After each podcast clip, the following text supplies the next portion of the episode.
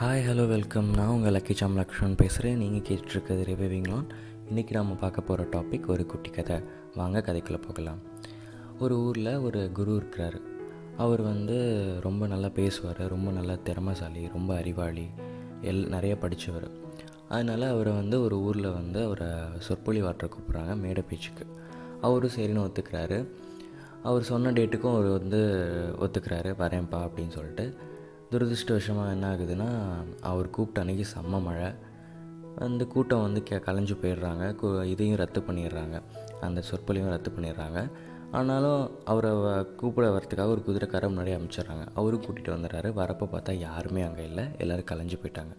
வந்தவருக்கு ஏமாற்றம் ஆயிடுது. என்ன பண்ணுறதுன்னு தெரியாமல் குதிரைக்காரர்கிட்ட கேட்குறேன் என்னப்பா பண்ணுறது அப்படின்னு சொல்லிட்டு எனக்கு என்னங்க தெரியும்? நான் ஒரு குதிரை மேய்க்கிறேன் எனக்கு எதுவும் தெரியாது. ஆனால் வந்து இப்போ ஒரு முப்பது குதிரை இருக்குது நான் வரப்போ ஒரே ஒரு குதிரை இருந்ததுன்னா அந்த ஒரு குதிரைக்கு வந்து நான் வந்து உணவு கொடுத்து தாயாக போவேன் அப்படின்னு அவன் சொல்கிறான் அது கேட்டோன்னே அவருக்கு ஒரு மாதிரி ஃபீல் ஆகுது.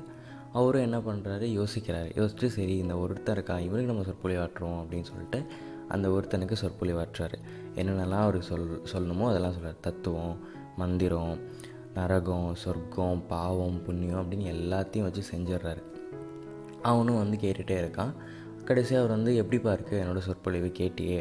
ஏதாவது வந்து ஃபீட்பேக் கொடு அப்படின்ற மாதிரி கேட்குறாரு. அதுக்கு அவன் சொல்கிறான் எனக்கு என்னையா தெரியும்? நான் வந்து குதிரை மேய்க்கிறவன். எனக்கு ஒன்றும் தெரியாதுங்க. ஆனால் வந்து நான் வந்து ஒரு குதிரை தான் ஒரு குதிரைக்கான உணவு மட்டும் தான் வைப்பேன். இப்படி முப்பது குதிரைக்கான எல்லா உணவையும் வந்து அள்ளி கொட்டிட மாட்டேன் அப்படிங்கிறான். அது கேட்டு அவர் வந்து திகைச்சு போயிடுறாரு என்ன சொல்கிறதுனே தெரியாமல் இதுலேருந்து நமக்கு என்ன தெரியுதுன்னா மனுஷங்க வந்து பண்ணுற ஒரே தப்பு. எந்த இடத்துல பேசணுமோ அந்த இடத்துல பேச மாட்டோம். எந்த இடத்துல பேசக்கூடாதோ அந்த இடத்துல பேசி நம்ம மாட்டிக்குவோம். அது மட்டும் இல்லாமல் யாருக்கு என்ன தேவையோ அவங்களுக்கு அதை மட்டும் சொன்னால் போதும். இல்லை என்ன புரியுமோ அதை மட்டும் சொன்னால் போதும். தேவையில்லாத நேரத்தில் தேவையில்லாத விஷயங்களை பேசி இல்லை வந்து அவங்களுக்கு புரியாத விஷயங்களை சொல்கிறப்போ நம்ம அந்த இடத்துல முட்டாளாக போகிறோம் கொஞ்சம் யோசிங்க. அதன்படி நாமளும் நடப்போம். நன்றி வணக்கம்.